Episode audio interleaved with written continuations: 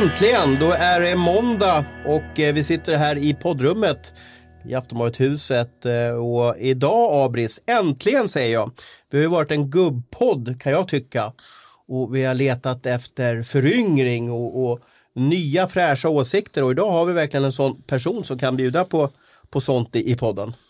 Ja, vill du att jag ska presentera henne Ja, men eller det ska få presentera sig Ja, men själv? det kan vi göra. Det är, det är ju din värvning är det. Är det så? Ja. Ja. nej men då får jag välkomna Sofia Reideborn hit och som eh, faktiskt är ju inte debut för henne heller utan hon var ju med här när vi körde våran eh, damspecial kan vi väl kalla den för då med, med Maria Roth och Emily Fredriksson. Så att hon är ju lite inkörd i det här men det ska bli jättekul att eh, som du är inne på få lite nya perspektiv, nya åsikter, lite fräschare kanske än du och jag sitter där och babblar.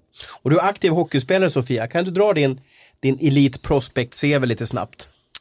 Oj. Ja, men det är väl två lag då. AIK och SD. Mm. Det är inte så mycket roligare än så. Nej. Nej. Ska du, du är 20 år. Ja. Ja. Hur, hur ser hockeyframtiden ut och hur tänker du? Ingen aning. Vi får se. Jag har precis fått ett nytt jobb eh, som jag tycker är kul och vill satsa på också. Så att, eh, men nej, jag är inte klar med hockeyn än. Nej. Så i alla fall.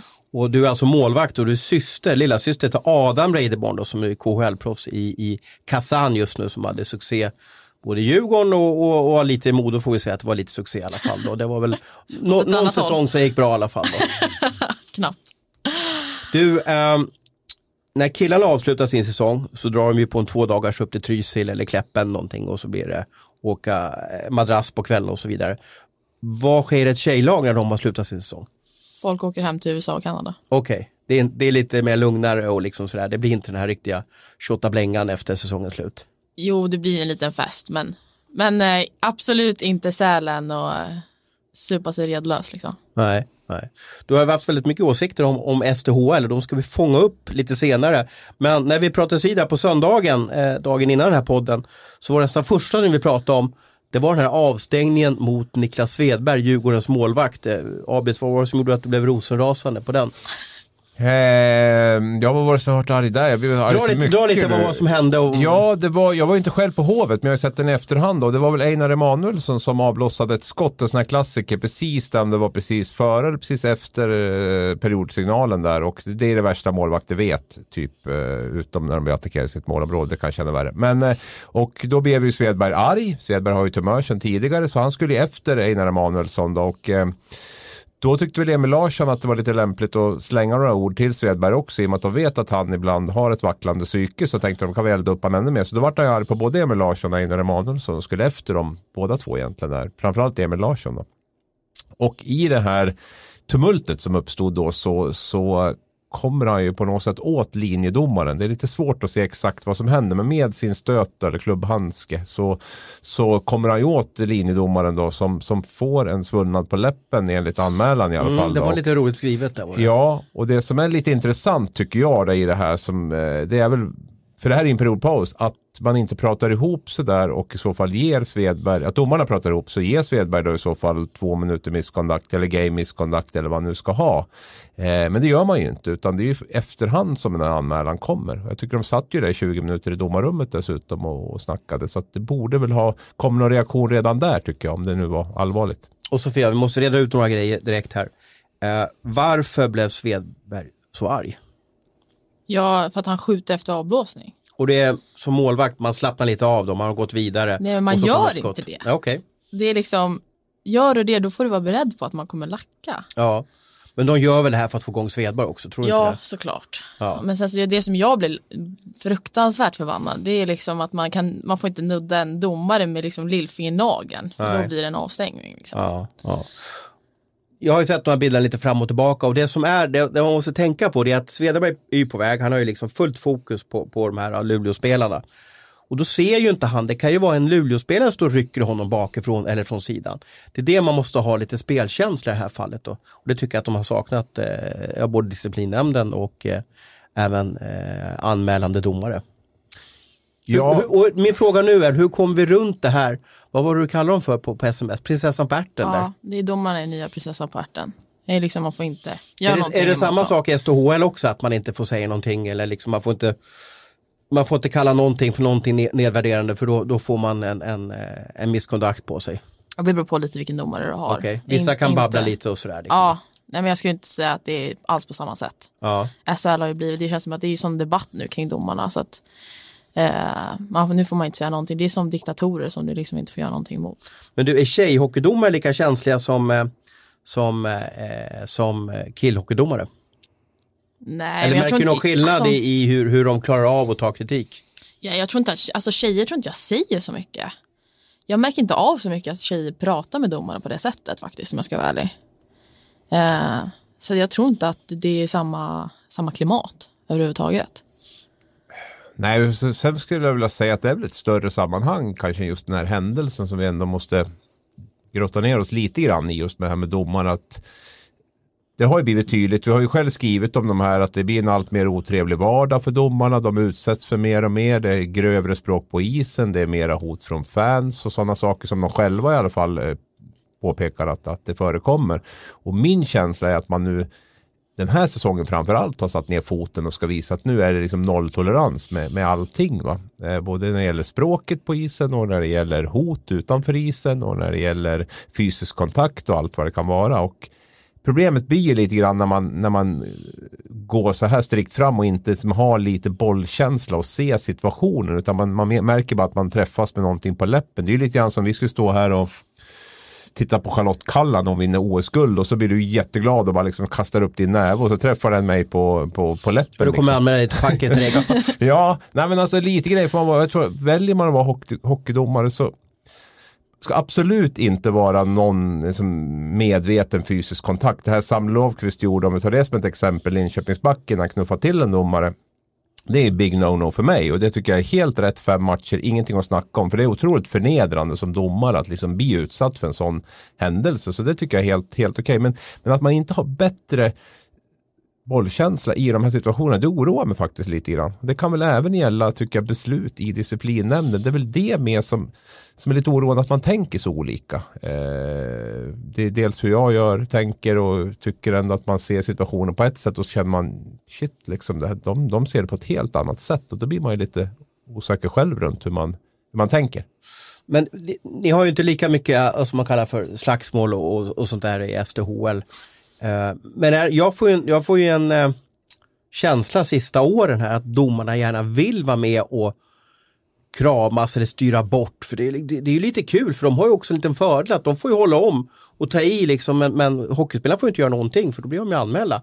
Så att det, jag kan tänka mig att de tycker att det är roligt också att gå in och avbryta och, och brotta bort lite och sådär. Men kliver man in i en sån där het situation då får man ju vara beredd på att någonting kan hända. Har, har, har du någon liknande erfarenhet från SDHL? Där domarna försökte avstyra och liksom sådär. Nu har ju inte ni, det är inte, det är inte samma fysiska hockey, eller hur? Nej, jag skulle faktiskt säga nej.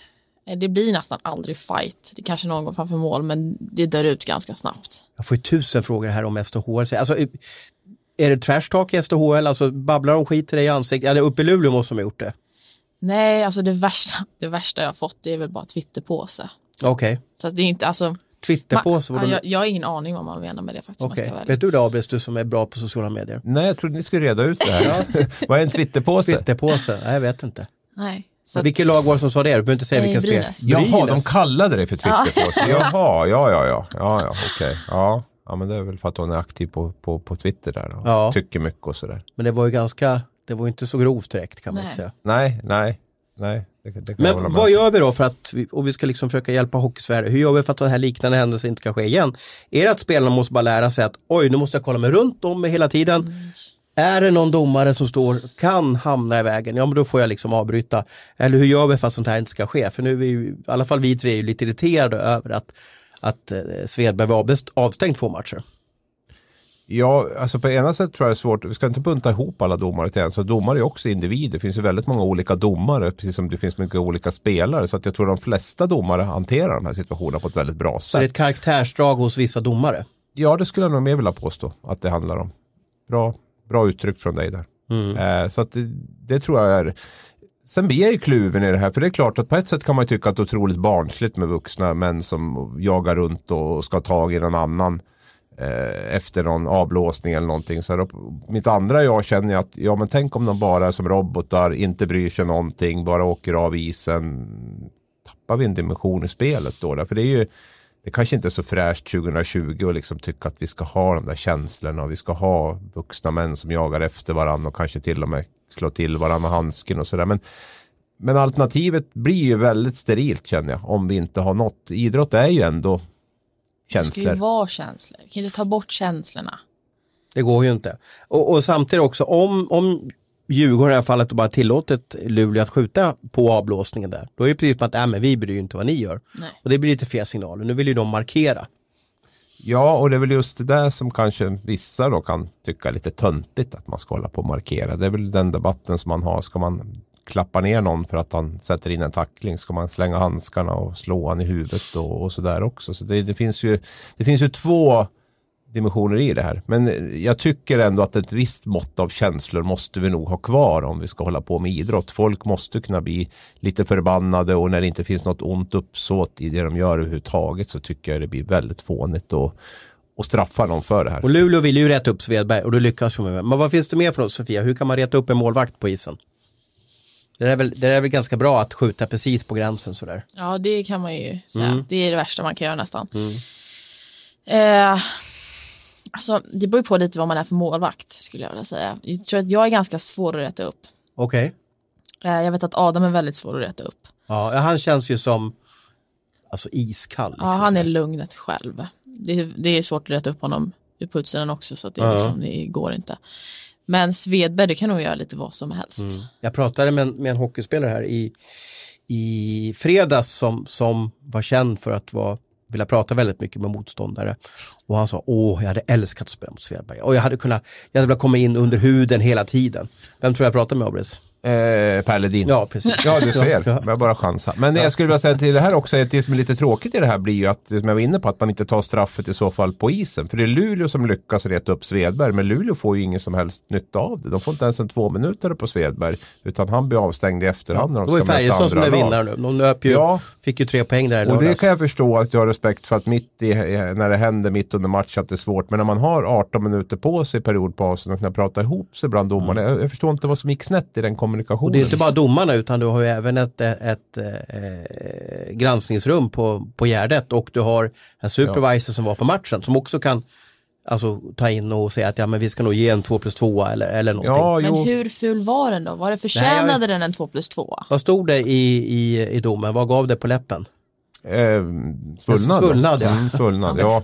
Ska väl inte vara, ja. Nej men det är väl, men visst om man nu har ansvar för sin klubba eller sina armar eller knytnävar så kan man väl köpa kanske en, en, eh, en två minuter där. Eller en två plus tio eller vad det nu blir för någonting då, i, i, värsta fall. Men att det ska liksom gå i efterhand och bli två matchers avstängning. Där, där blir det ju ett väldigt stort glapp tycker jag mellan, mellan vad som har hänt och konsekvensen av det. Mm.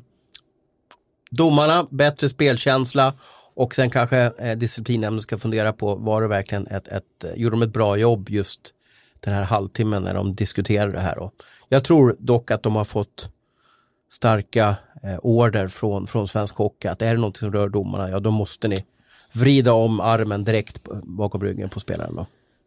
Ja, och det är ju felet tycker jag är att det går till disciplinnämnden. För när det väl är där så kan du ju, nu tycker jag att de kunde ha tagit ett annat beslut också. Men felet, det stora felet tycker jag att den hamnar där. Jag tycker inte ens det är sånt de ska hålla på och lägga tid och kraft på om jag ska vara ärlig. Den här typen av situationer. Det blir bara löjligt. Och jag, jag trodde, jag var lite fel, jag hade lite fel där. För jag trodde att även situationsrummet var inblandat i en anmälan här. Men det är det inte har jag fått höra. Det var domarna på plats. Domarna på plats är det. När det gäller den här typen av händelser så är det bara domarna rakt av. Inga referensgrupper, inga eh, dom, situationsrum eller någonting utan det är domarna som, som tar mm. det Det här handlar inte om spelarnas säkerhet. Det var ju Nej. domarnas säkerhet. Ja, ja. Och då går, kliver ju inte situationsrummet in.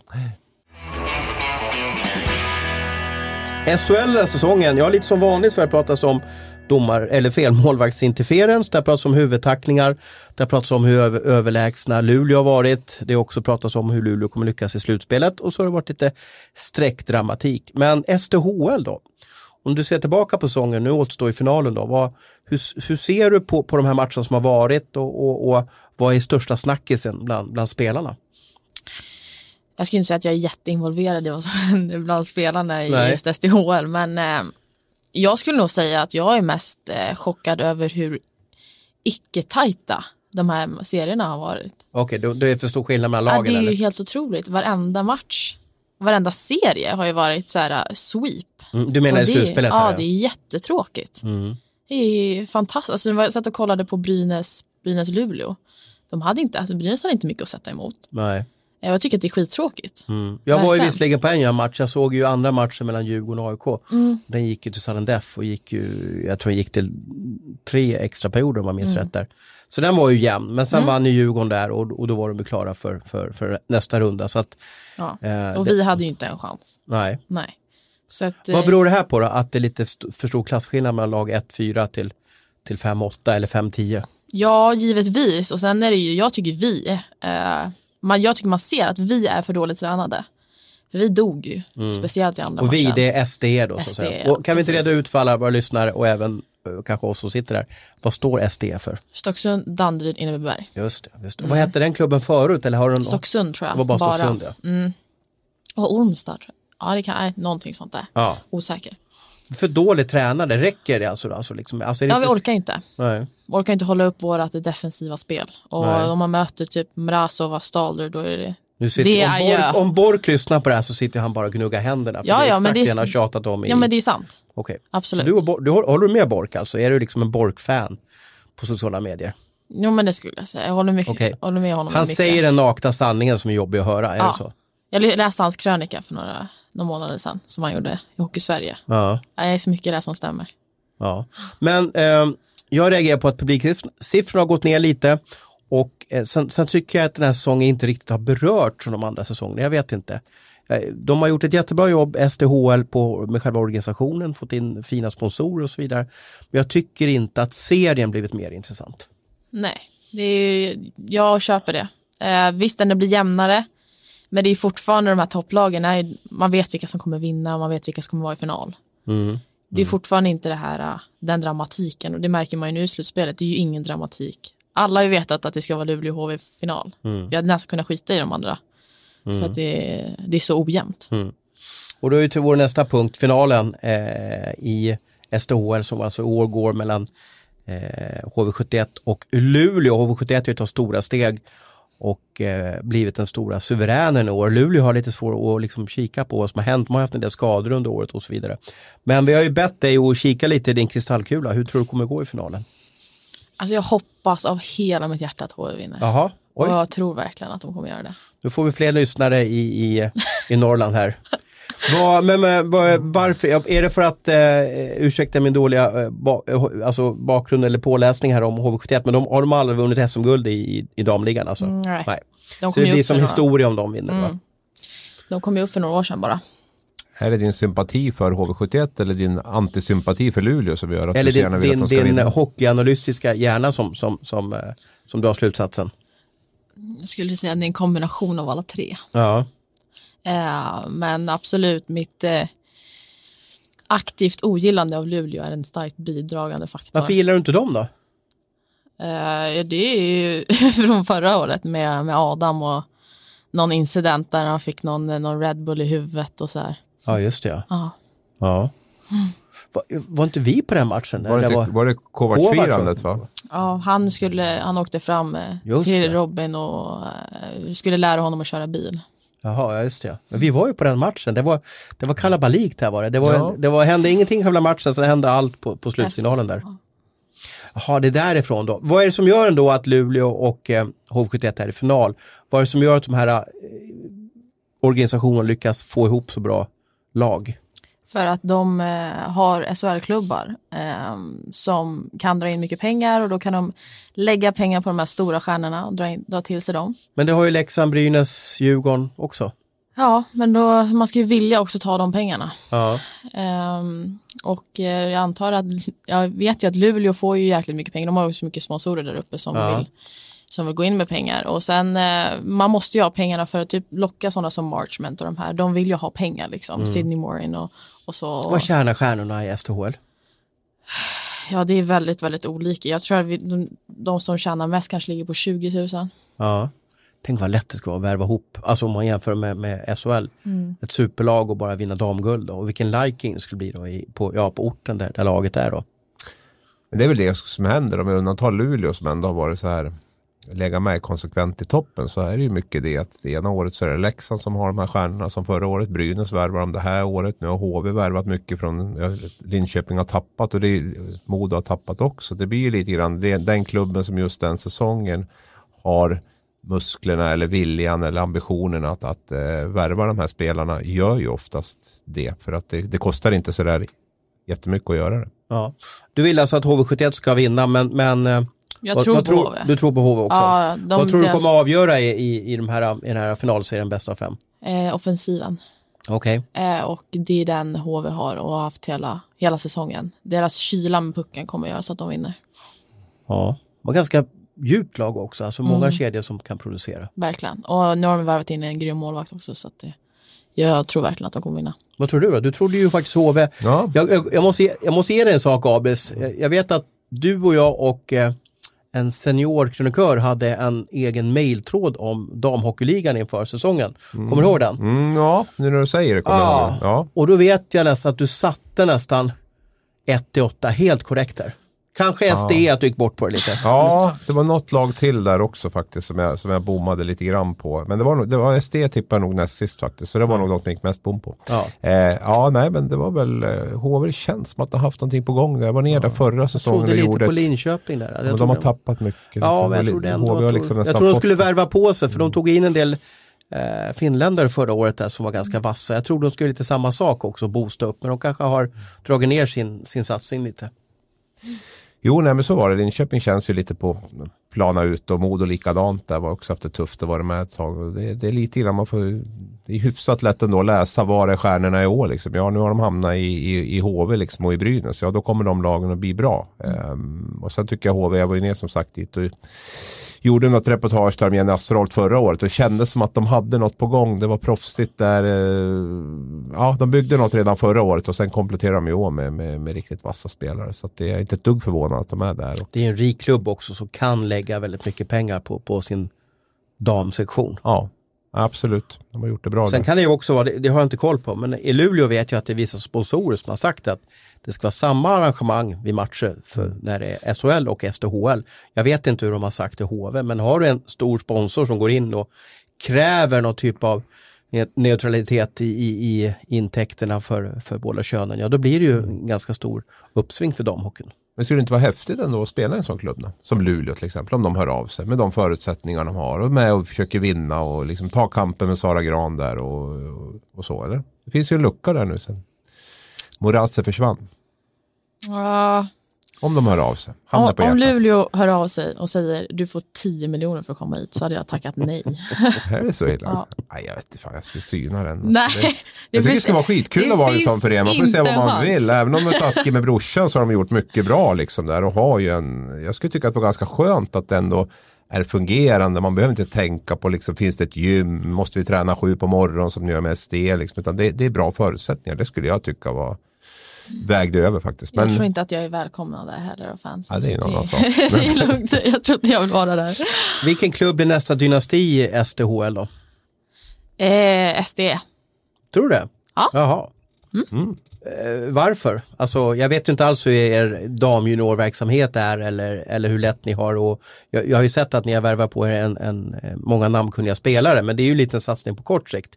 På längre sikt så måste du ha någon typ av komma underifrån och vilja att spelare kommer dit, lätt att fixa boende och så vidare. Liksom då. Och kanske en, alltså en rejäl organisation också.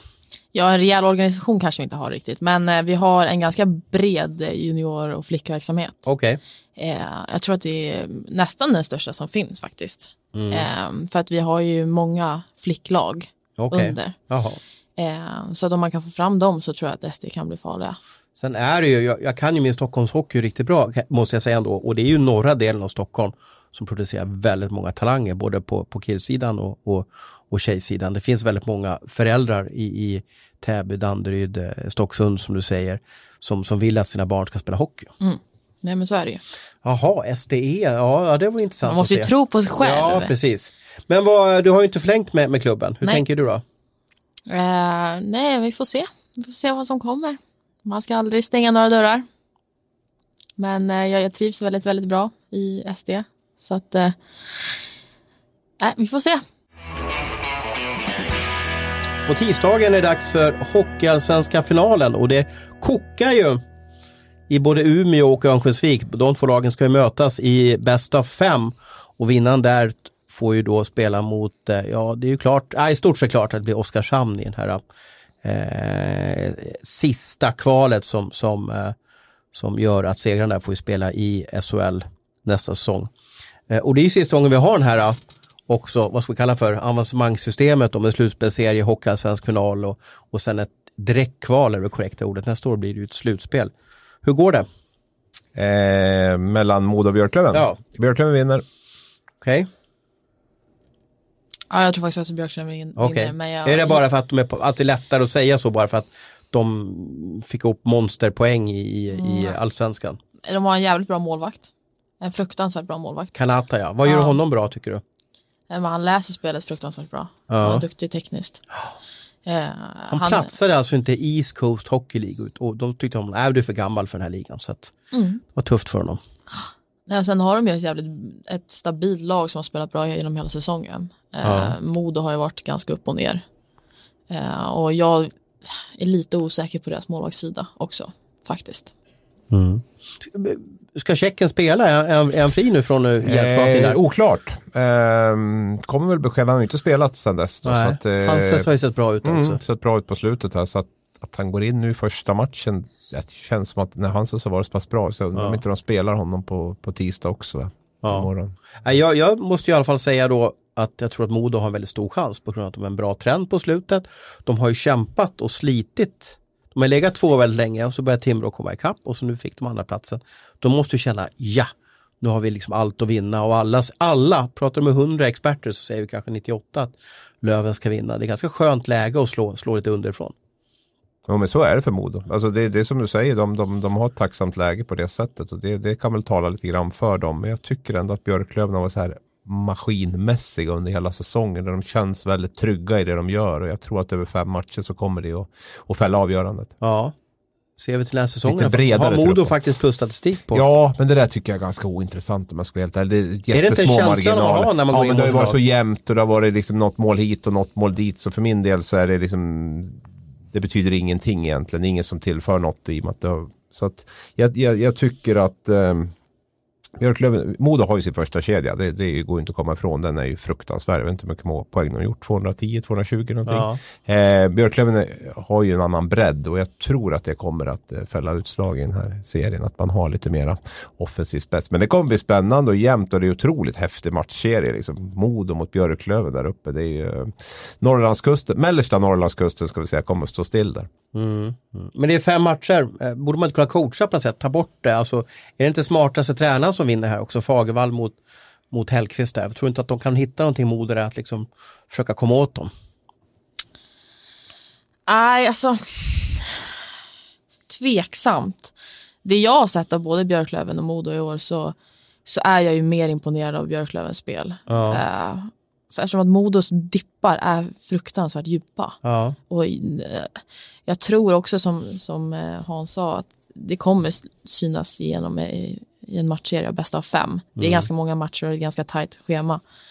Eh, så att jag tror den som är, har varit eh, bäst under hela säsongen och varit, de har ju spelat på en jämn nivå Björklöven på ett helt annat sätt. Så att jag tror att det kommer lysa igenom samtidigt som man har Kanäta där, där bak som, Mm. som bidrar med ett jäkligt lugn. Så att, eh, Jag, jag hoppas på Modo dock.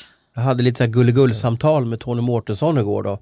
Våra karriärer har lite som liksom följts åt. Jag kommer ihåg när han slog igenom och sen så Ja, så, så eh, uh, pratade vi och så tackade jag väl för, för en fin karriär. Han har haft en bra karriär och sen kom vi in på Hockeyallsvenska finalen och då var han bara helt säker på att Löven skulle, skulle vinna. Och då frågade jag, ja, men varför då? Ja, men Modo släpper till så många målchanser hela tiden. Det, det, man vet alltid om att pucken kommer rakt ut och backarna boxar inte bort och så vidare. Så det, Ligg bara på målvakten där så kommer målchanserna komma. Så att, och han borde ju ha lite koll på hur de här lagen spelar. Ja verkligen, han är ju en smart, smart hockeykille också. Så att, eh, det, det stärker väl oss, Sofia och mig i alla fall. Du är väl lite Modo, inne på Modo här. Men, men sen är det ju en häftig match i matchen där. Jag menar Kent och Hellqvist va, som byggde mm. upp Oskarshamn där, mm. eller byggde upp. De var där på samma sätt då. Men de, de är, ju, är ju taktiskt är de ju väldigt lika varandra. Jag vet att Kent färgade sig mycket av Hellqvist när han var nere i Oskarshamn där och tagit med sig det upp till, till Björklöven. Även om Fagervall är tränare där så är det ju Kente som är chefsideologen på något sätt som har satt spelsystemet. Och de här två kommer ju och, de vet ju exakt hur de, hur de uppträder rent taktiskt. Så det... Och du vet Hellqvist, när det brinner till nu, mm. är säsongens viktigaste matcher. Det kommer ju koka i honom. Alltså. Ja, sen är det intressant tycker jag. Hellkvist har ändå tagit upp både Rögle och Malmö från allsvenskan till SHL. Och det tror jag inte man ska underskatta. Han har ändå den erfarenheten att han, har liksom, han vet vad som krävs för att ta upp ett lag i SHL. Och det, det har ju inte Fagervall gjort om vi tittar så i alla fall. Kente var ju med och tog upp Oskarshamn visserligen i fjol. Mm. Men, eh, så det, det kan väl vara en sån sak. Men eh, otroligt imponerande alltså med Björklöven där, som kanske har varit svensk hockeys svajigaste klubb under hela 2000-talet och bara på en säsong blir den mest maskinmässiga klubben i, i, i hela svenska systemet, ja, förutom Luleå. Flest poäng i, i allsvenskan. Ja, ja men Björklöven liksom. Mm. Det är ju mm. det är den som, som har har suttit och skrattat åt lite grann. Den, den förening som har fått ut minst liksom, för satsade pengar under hela 2000-talet och plötsligt så uppträder man på det här sättet. Jag tycker lite synd om, om det laget som kommer förlora för att om man kollar historiken så, så, så jag, jag vet det knappt, jag tror ett lag som har lyckats, ta, lyckats vinna eh, den här förlorarfinalen som det blir då sen då mellan ja, den förloraren från allsvenska finalen och segraren i den här slutspelsserien. Det är tufft. Vi minns i fjol där du och jag var i Leksand där AIK mötte till Leksand då, som vann slutspelserien i fjol och så åkte de ut med två raka. Det är inte lätt att behöva torska den här, nu gick ju inte fem matcher mellan Oskarshamn och AIK i fjol. Men vi ser att de går till fem matcher, Modo och Björklöven, så torskar Modo och så ska de behöva möta ja, Timrå som har förmodligen fem raka segrar då. Mm. Det, det... Ja, nej, det är, det är ju ganska statistiskt fastslaget att, mm. att den som vinner för allsvenska finalen går upp och den som förlorar går inte upp egentligen. Det finns något undantag som vi var inne på, men, men annars har det sett ut så. Jag eh, tror att det är stor chans eller risk att det ser likadant ut den här gången. Varför är det så då? Är det att det är mentalt att man har på något sätt varit så nära och så torskar man och så kan man inte ladda om? Eller vad, vad händer i en hockeyspelares huvud där tror du när, när ja, att, att, att det är att, att säsongen är lite över om man förlorar den här allsvenska finalen. Ja men det är så påfrestande de här, om man ska säga Björklöven-Modo nu, ja. fem matcher. De kommer dunka sönder varandra. Ja, uppe. och det är mentalt otroligt påfrestande och sen mm. en sån jäkla besvikelse att förlora. Mm. Och sen så ska man bara ladda om några dagar senare. Studsa upp och börja ja. möta ett lag som har bara vunnit, vunnit, vunnit. Precis.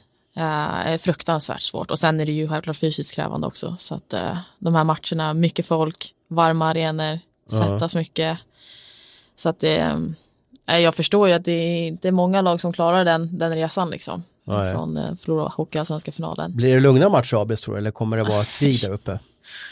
Ja, nej, men det, kom, det kommer nog att, disciplinen kommer ju att vara jätteviktig. Så det kommer nog att vara liksom en, en kamp där mellan liksom, disciplinen och, och de här känslorna. Men det är klart att det kommer att bli hett. Jag menar, det kommer att vara publik som kommer att pumpa på där uppe och spelare som är, som är heta. Och när man nöter på varandra så där i en tre, fyra, fem matcher så blir det ju naturligt ganska grinigt också. Så att det, det kommer nog att bli. Samtidigt går det ju inte att ta det går inte att dra på så onödiga utvisningar. För jag, vet vi ju vad de kan. Ja, och Björklöven har ju, visst det har svajat lite grann, men det är ju ändå ett ganska, ganska kompetent powerplay-lag, även de. Och jag tror att de kan vässa till det ytterligare här. Och jag, jag tror att målvaktsspelet, nu är det jätteklyschigt, men just vad jag var inne på det här med att de är så lika varandra rent taktiskt och känner varandra framförallt så bra rent taktiskt gör ju att jag tror att eh, special teams och målvaktsspelet kommer att bli direkt avgörande för, för vilka som går vidare. För jag tror inte det finns så mycket överraskningar man kan ta till här när det gäller, gäller spelet ute på isen.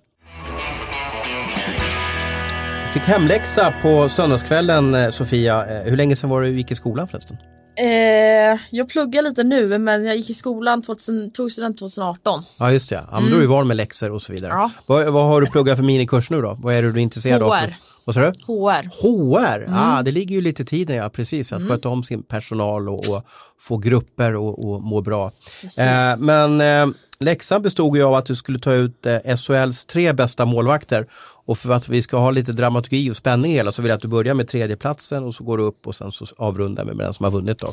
Okej, alltså jag hade jättesvårt. Var det här kul eller var det ja, roligt eller? Men jag var tvungen att sätta mig och kolla lite highlights. Okej, ringde du brorsan också? Nej, okay. han är får inte vara med på det här. För Okej. han hade bara sagt massa tråkiga namn. Ja, okej, ja. Han har sagt alla Djurgårdens tre målvakter Ja, kanske. så Ja. det hade varit jättetråkigt. Men eh, jag har i alla fall satt som, som trea Niklas Svedberg. Och jag tror att folk hade förväntat sig att jag skulle sätta honom etta. okej. Men så Tellqvist är nog satt Svedberg som etta. Ja. Men så kul ska vi inte ha. Nej, Vad är det som gör att du tycker att han är så extremt duktig målvakt då? men han har ju räddat eh, Djurgården så många gånger. Speciellt Mm. den här matchen mot, mot Linköping. Det var, han var ju den enskilt största orsaken att han tog två poäng i den matchen. Ja. Eh, sen så tycker jag att om man har scoutat honom lite så är det ju bara att skjuta högt. Ja. Eh, Men han hade ingen bra säsong i Timrå. Det var ju som jag funderade på vad som har hänt med honom. För jag minns ju honom i Brynäs när han vann guld och så vidare. Så har han ju haft fina år utomlands och sen så var det ju, han såg ju inte alls i harmoni ut i, i Timrå där. Det var ju, Det var ju ingen som var det i, Nej. i Timrå. Eh, Nej. det är inte lätt att vara målvakt i ett lag som är på dekis. Liksom. nej. Så att, eh, men jag tycker han har gjort det bra i år. Eh, och sen så tycker jag ju att det är kul med någon som rör upp lite känslor. Mm. Det gör så mycket. Men skjuta högt, det är ett bra tips till, kanske blir nej, Färjestad men gör inte det. här. men, eh, men om jag själv skulle säga så är det det hans svaghet. Men inget annat lag behöver göra det. Nej. Det är lugnt. Ja. Ehm, och sen tvåan, den här hade jag lite problem med. För att det finns så många bra. Gustav Lindmar han är ju egentligen seriens bästa målvakt om man ser statistiskt sett. Men jag eh, har lite svårt för honom. Jag, vet, jag tycker det är lite, lite tråkig. Mm. Ehm, så att jag satte faktiskt Roman Will på den. Mhm. För att jag tycker att han är... Eh, Rögles första målvakt ja, jag såg ju honom när han spelade mot Adam i, i landslaget där. Okej. I Leksand. Ja, just det.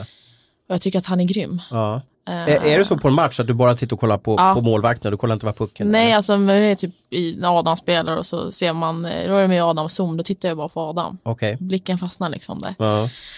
Eh, men jag tycker att han har en, en grym teknik. Ja. Eh, faktiskt. Det är sjukt nog att säga det om en tjeckisk målvakt. Faktiskt. Ja. Men, Vad är teknik där på målvakter om du ska utveckla det? Vad, vad, men man ser att man är duktig på skridskorna, är duktig på att röra sig i målet och eh, det är en helt annan, om man typ ser jo- Joakim Eriksson, nu ska jag vara lite Petter Rönnqvist här och såga, eh, så, så är inte han, ganska orörlig ser Lite stapplig. Ja, precis. Eh, och jag tycker Roma Will är nästan motsatsen till det. Mm.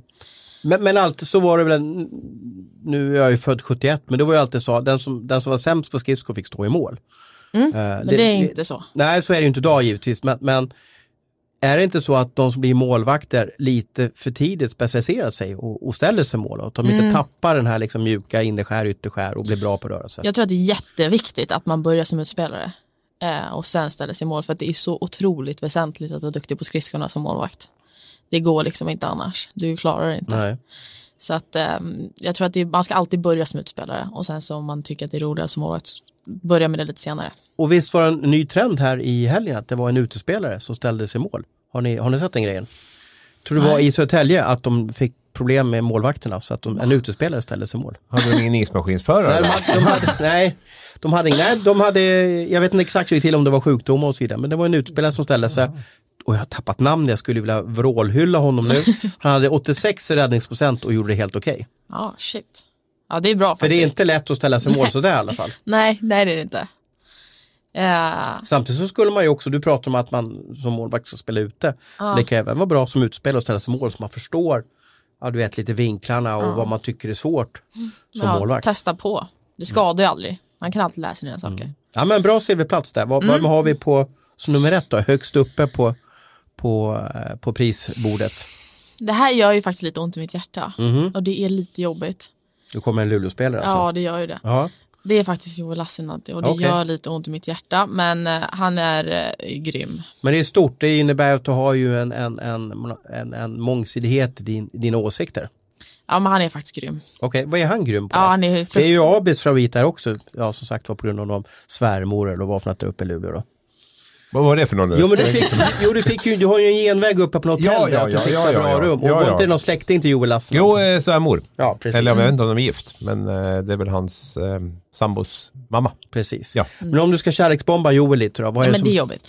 Men jag kan säga att han är duktig. Okej. Eh, och Ja, fruktansvärt... han är ju bäst tycker ja, du bevisligen. Ja, men ja, ja, tyvärr så gör jag ju det. Eh, han är um, otroligt kompakt, otroligt duktig på skridskorna, fantastisk teknik, läser spelet fruktansvärt bra. Han är jättekort, men kan ändå spela på en så pass hög nivå. Ja.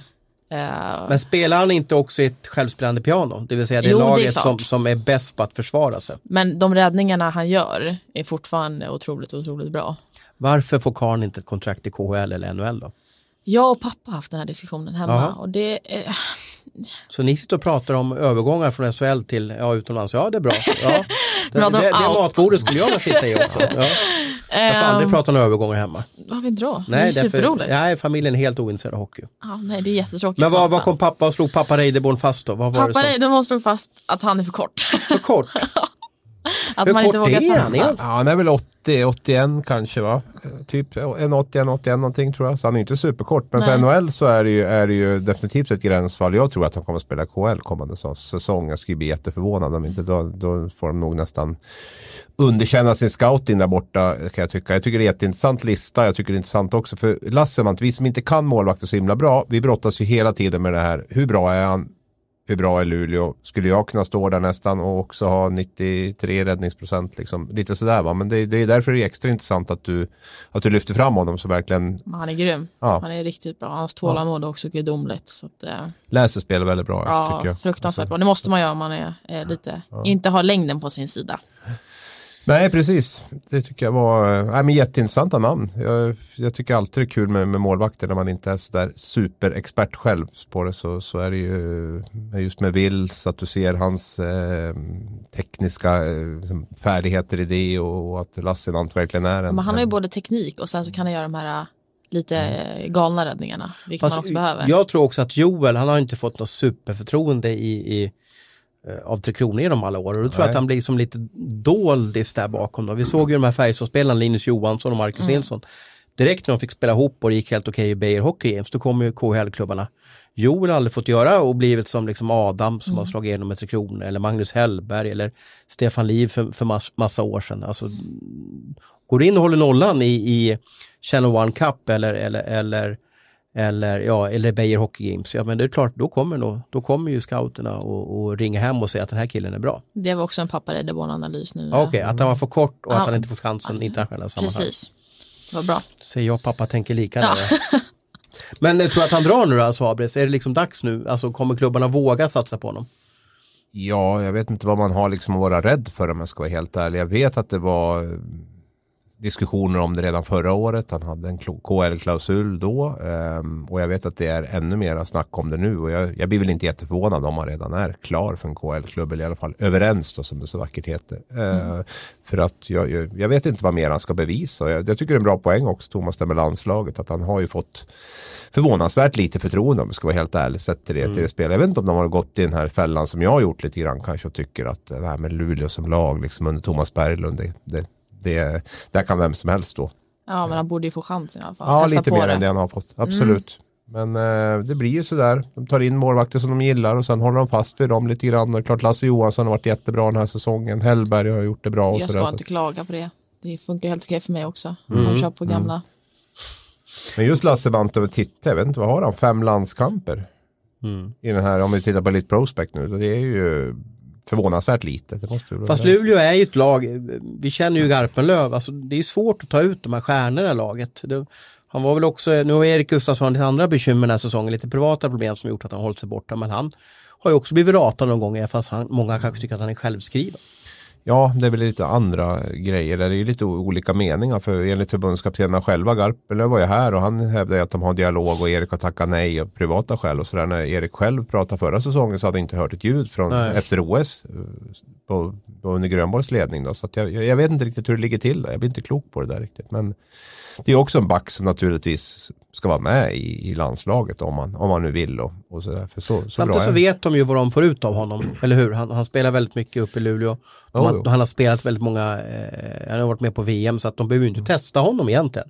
De vet ju vad han tar med sig till bordet. Jo, samtidigt så handlar det väl om att vinna turneringar också. Försöka få med de bästa. Det, är- det är ändå det målet de har. Om de nu ska fortsätta med turneringarna så bör man ju ändå ta med de, de bästa eh, även under säsong. Åtminstone i någon av turneringarna.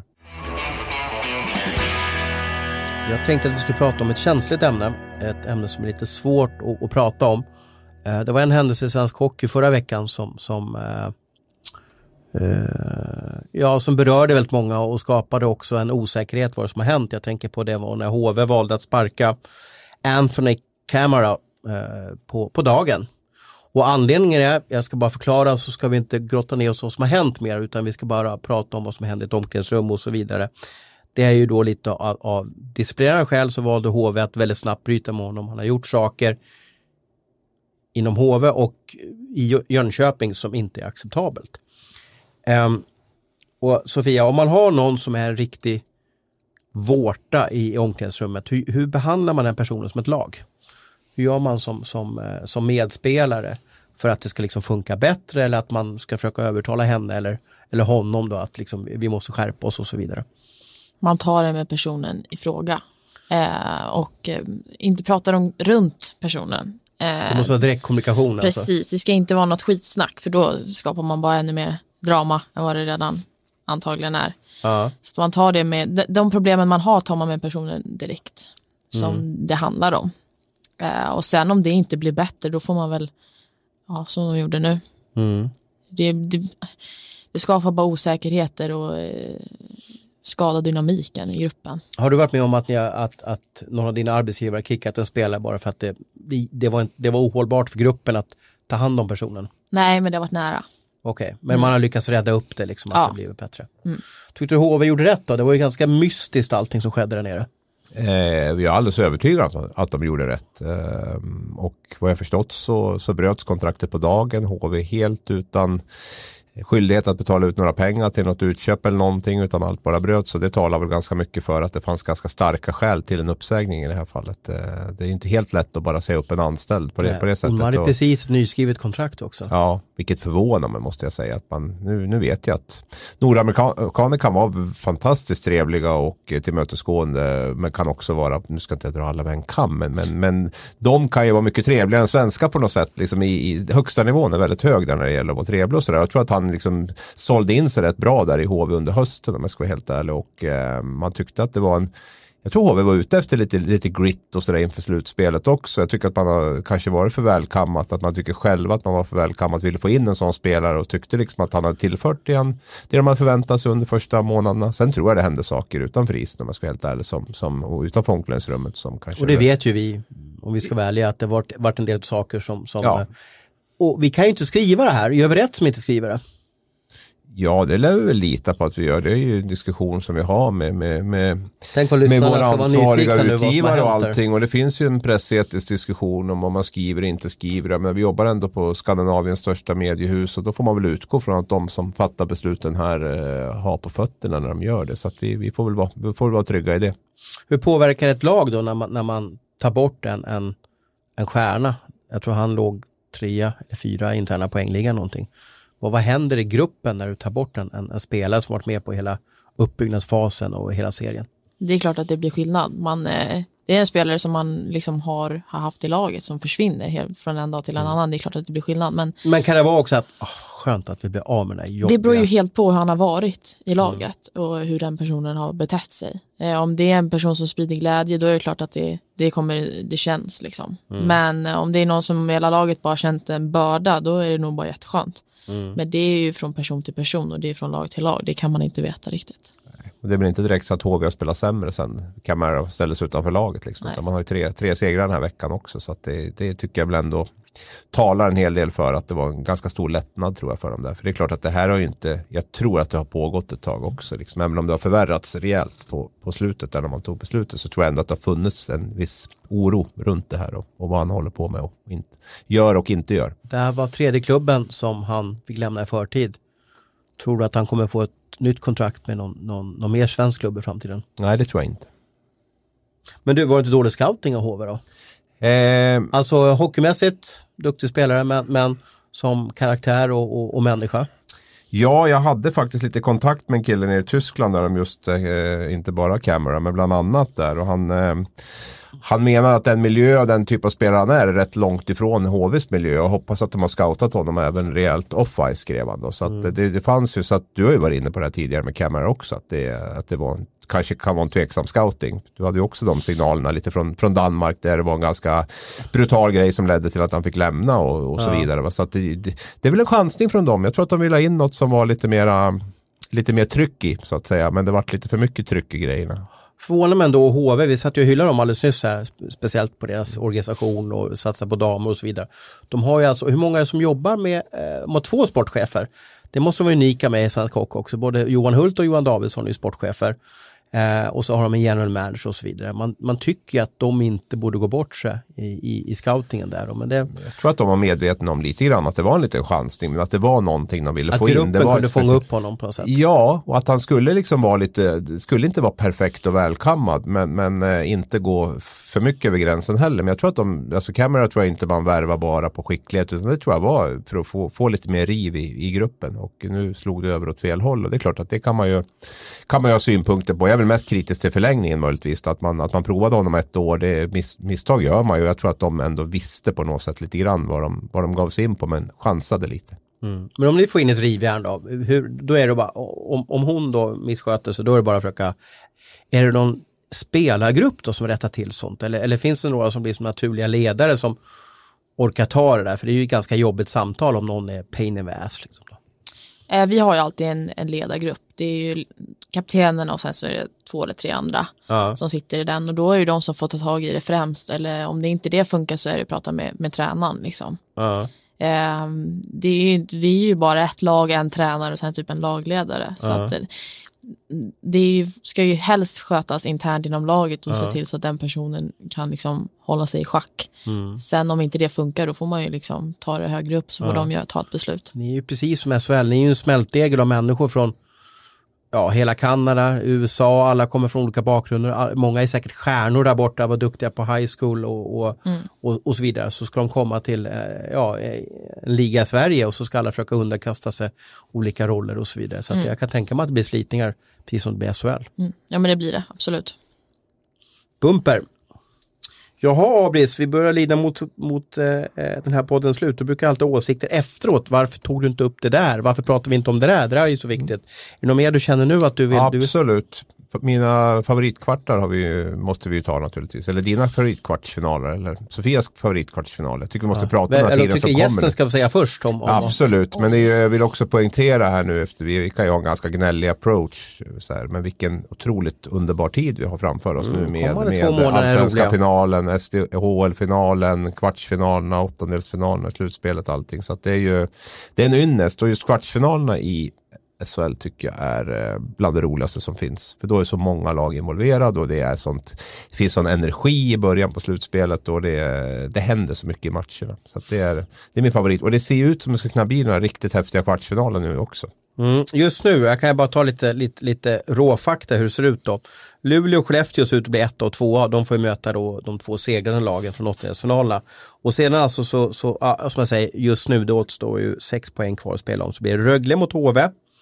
Eh, skiljer tre poäng just nu mellan lagen och sen får vi alltså då Färjestad mot Djurgården. Vilken eh, serie skulle du råka bevaka? Nej, men jag har rört till det lite själv. här. Jag tänkte så här, nu, jag, nu ska jag berätta för dig hur jag har tänkt här. Eh, jag, jag tänker att Luleå blir etta och sen har jag flyttat upp Färjestad som tvåa istället för Skellefteå bara för att få till Ja, lite jag vill ju ha häftigare. Färjestad-Djurgården. Ja, men. Då, då blir det lite konstigt på det andra där. Så att jag, jag har faktiskt sagt ettan Luleå mot åttan Frölunda. Jag tänker att Örebro går förbi Bula Frölunda. mot Rönnberg där. Ja, det vore väl en skaplig kvart va? Sen har jag tvåan Färjestad mot sjuan Örebro. Eh, Det är ju lite derby det. Precis, det är ju ganska hett där mellan Färjestad och, eh, kan vi kalla det E18-derby eller? Ja. Vi stenade då? Ja, ja. Eh, sen har, har det fått blivit trean Skellefteå mot sexan Djurgården där då. Eh, de har ändå mötts några gånger nu i slutspel och liksom det ändå piskas upp lite stämning. Jag är inte helt nöjd med den, men den får duga. Och sen har jag liksom sån här eh, Smålands-Skåne-derby där Rögle-HV som min fjärde kvartsfinal. Det tycker jag skulle vara optimala om jag nu måste välja något. Så nu har jag sagt mitt. Vilken match får du mest puls av?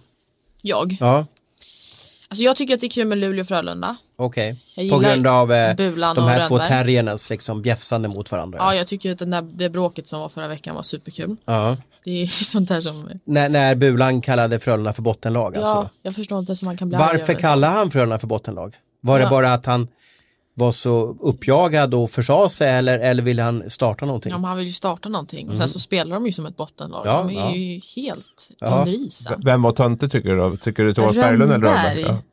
På vilket sätt? Ja, men hur kan man ens bli lite gnällig över det där? Ja. Typ som att ja, men nu är jättemånga upprörda hemma. Ja. Ja, okej. ja, men vad Det är ju så att Rönnberg är ju, eh, jag har ju sett många presskonferenser, många tränare väljer ju att reta upp honom för att det är Det är du, du behöver inte ha gått fyra år på Handels för att lyckas reta upp honom. Det går ganska snabbt att göra det. Det, det. räcker med att du säger någonting om Ryan Lash eller någonting så är det igång. Liksom då.